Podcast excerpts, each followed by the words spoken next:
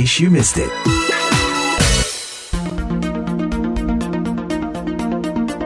Saya Karlina Amkas. Setelah tutup tahun lalu karena pandemi, tahun ini gereja-gereja di Amerika membuka pintu untuk perayaan Natal secara langsung. Presiden Joe Biden Selasa 21 Desember memberi lampu hijau asalkan gereja menerapkan protokol kesehatan di tengah penyebaran luas varian Omikron. Kita akan berbincang dengan Romo Stanley Jawa, pelayan umat Katolik di Lafayette, Louisiana, dan Pendeta Francisca Rumokoy dari Reformed Church di Metuchen, New Jersey, mengenai Natal di tempat masing-masing dan apa yang mereka lakukan demi mengamankan gereja dari penyebaran virus corona.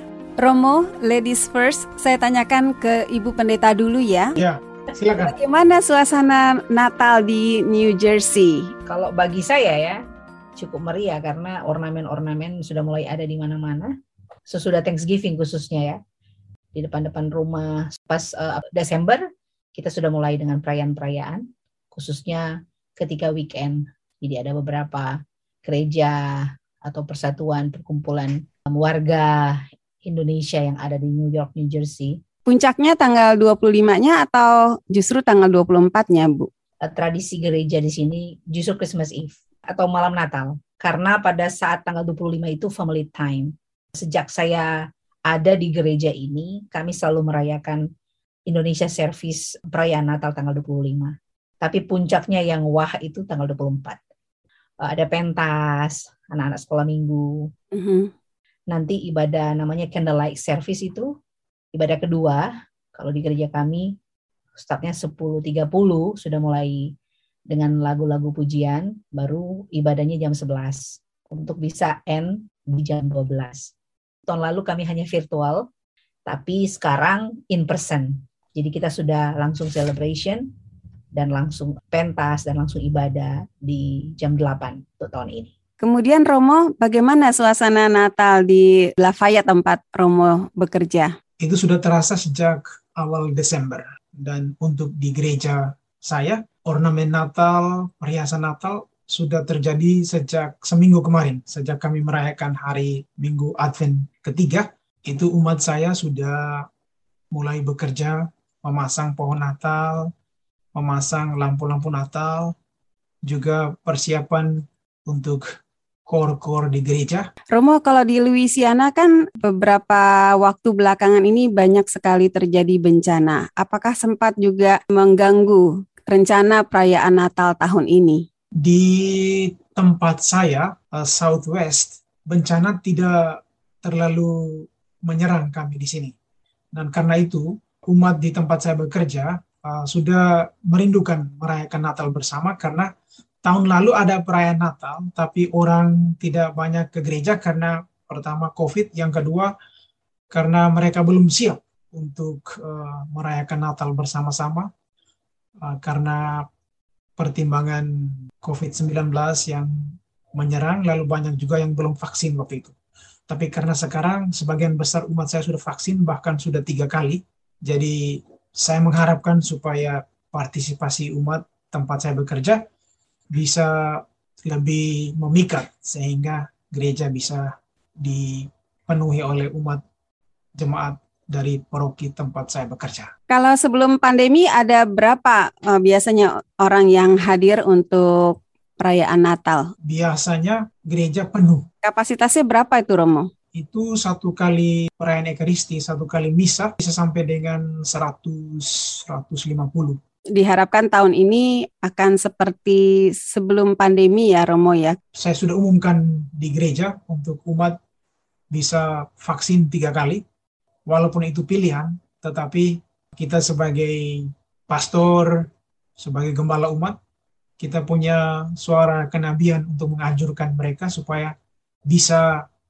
berpartisipasi dalam mengambil vaksin itu loh. Kalau Ibu Pendeta Francisca gimana? Apakah juga memanfaatkan posisi Ibu Pendeta untuk menganjurkan jemaatnya agar mau divaksinasi supaya sama-sama aman ketika datang ke gereja, Bu. Iya, itu betul.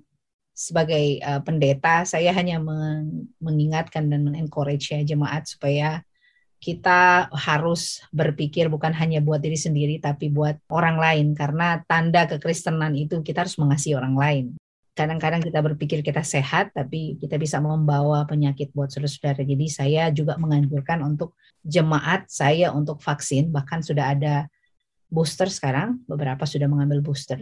Apakah jemaat yang akan datang atau masuk ke gereja harus menunjukkan bukti vaksinasi, Bu? Kalau kami tidak, jadi percaya saja kepada mereka, memberikan kebebasan, tapi juga uh, memberikan pengertian untuk secara bertanggung jawab sebagai umat ya. Sekali lagi yang tadi dibilang bahwa kita harus mengasihi sesama, jadi saya tidak perlu eh, menanyakan surat vaksin seperti di rata-rata restoran-restoran sekitar di sini, New York, selalu bertanya tentang kartu vaksin kalau kami ya gereja, cuman kita protap aja, jaga jarak, pakai masker, semua dan dicek suhu tubuh itu selalu sampai hari ini. Kalau di Louisiana di Lafayette seperti apa Romo? Berbagai laporan di media kan menyebutkan bahwa jumlah orang yang divaksinasi di Louisiana secara keseluruhan itu sangat rendah.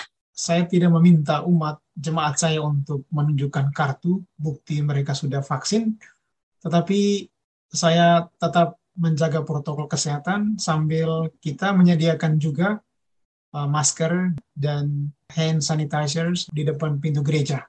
Saya tetap menganjurkan, menghimbau uh, kepada umat supaya tetap menjaga protokol kesehatan sambil juga tetap menghimbau mereka untuk bisa mengambil vaksinasi yang ketiga booster itu.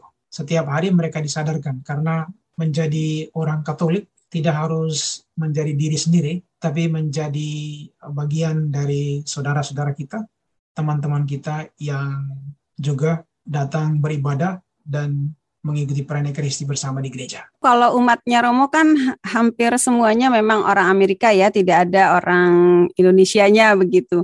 Bagaimana ya. uh, Romo bisa berkhotbah untuk mereka?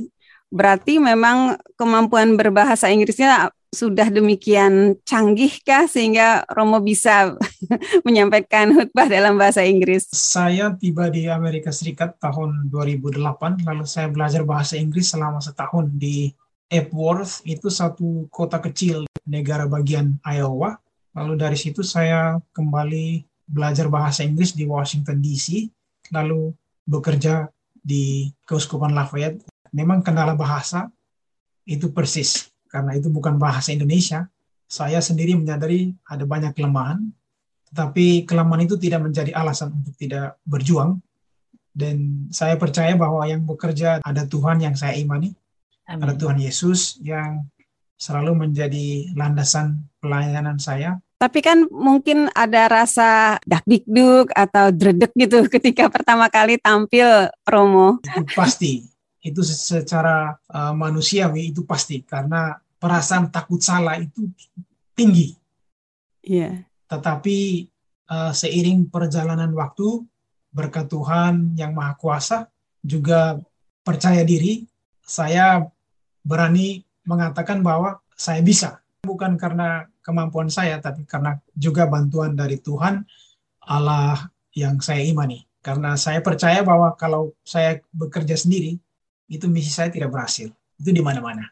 Tapi kalau kita mengandalkan Tuhan dalam segala hal, semuanya pasti berhasil dan semuanya pasti akan indah pada waktunya.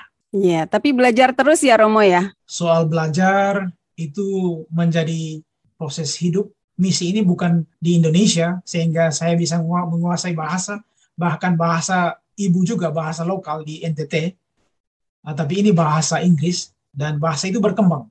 Saya dituntut untuk selalu belajar, terbuka, dan selalu rendah hati bahwa perubahan hal-hal yang baru itu pasti ada dalam pelayanan saya di Keuskupan Lafayette di paroki saya bersama dengan umat-umat saya yang 100% itu orang-orang Amerika Serikat. Ibu Pendeta Francisca bagaimana? Kan juga Ibu Francisca mengadakan misa dalam bahasa Inggris ya Bu ya. Apakah awalnya juga teredak gitu ya?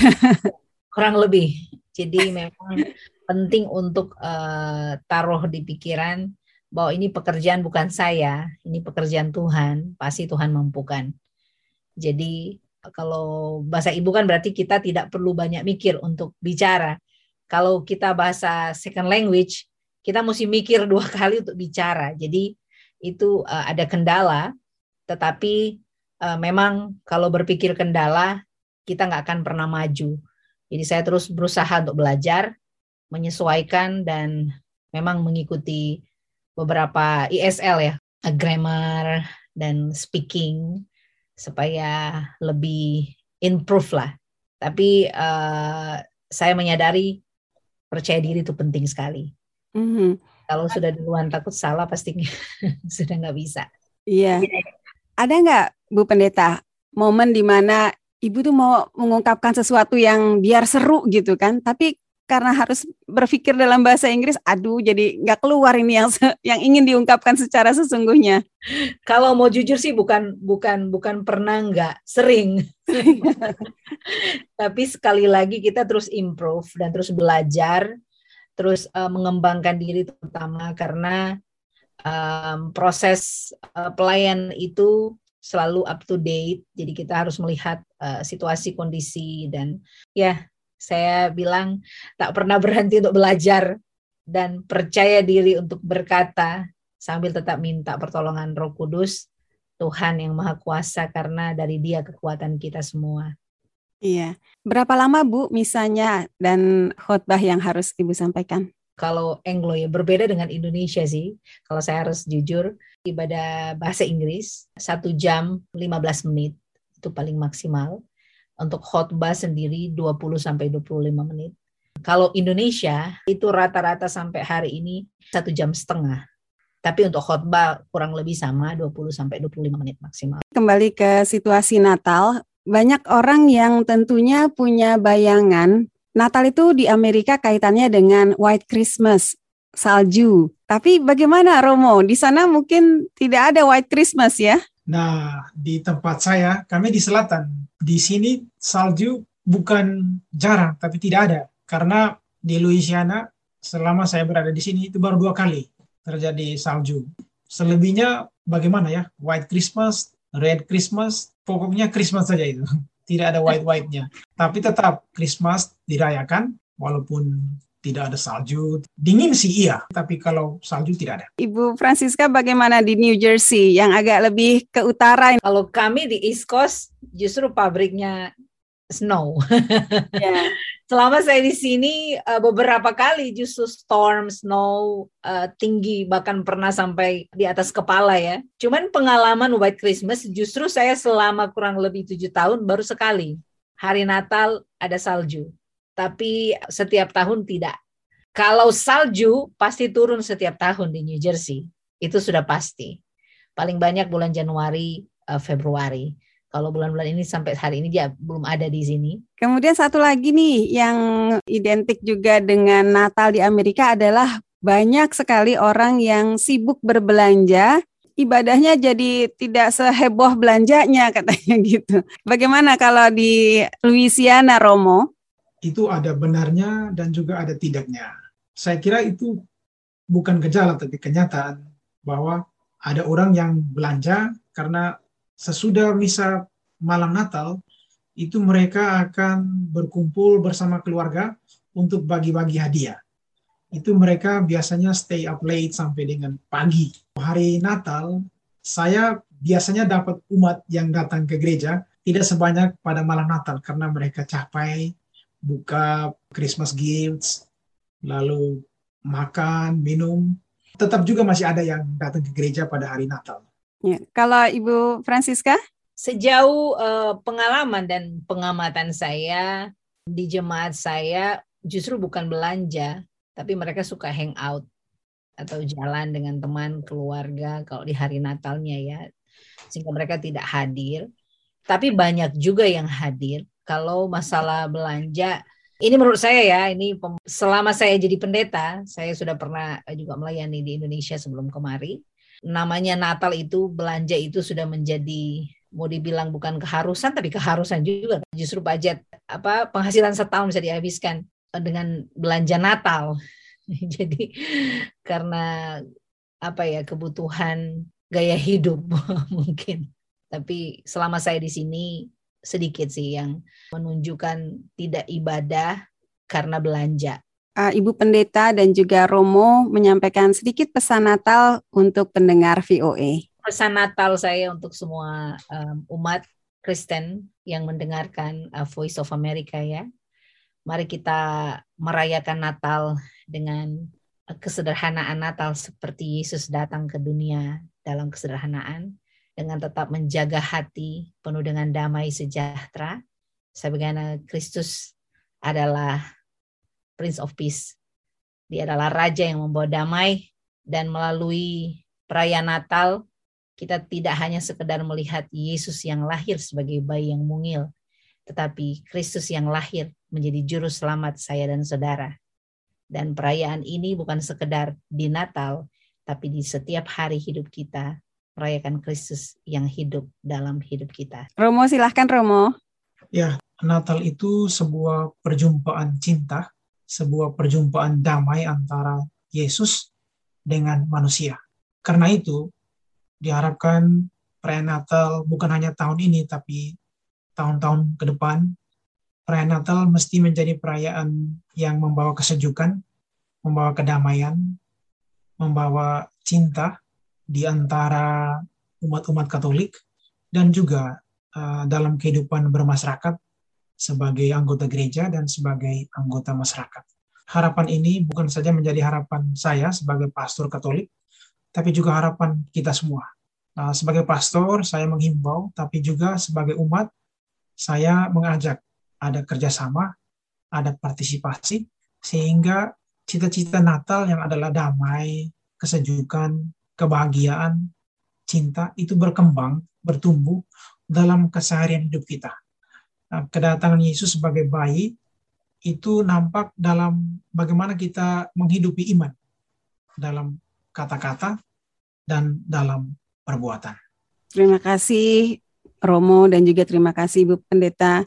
Sukses terus untuk tugas kalian yang luar biasa tetaplah menghadirkan kesejukan di hati umat dan jemaat kalian. Dan nama Indonesia ikut bangga ya dengan tugas kalian bisa menjadi pemimpin umat di sini dan juga pemimpin jemaat ya kalau untuk Ibu Pendeta. Terima kasih Ibu Carlina dan Ibu Pendeta. Selamat Natal ya, selamat, selamat tahun Natal, baru. Romo. The Voice of America.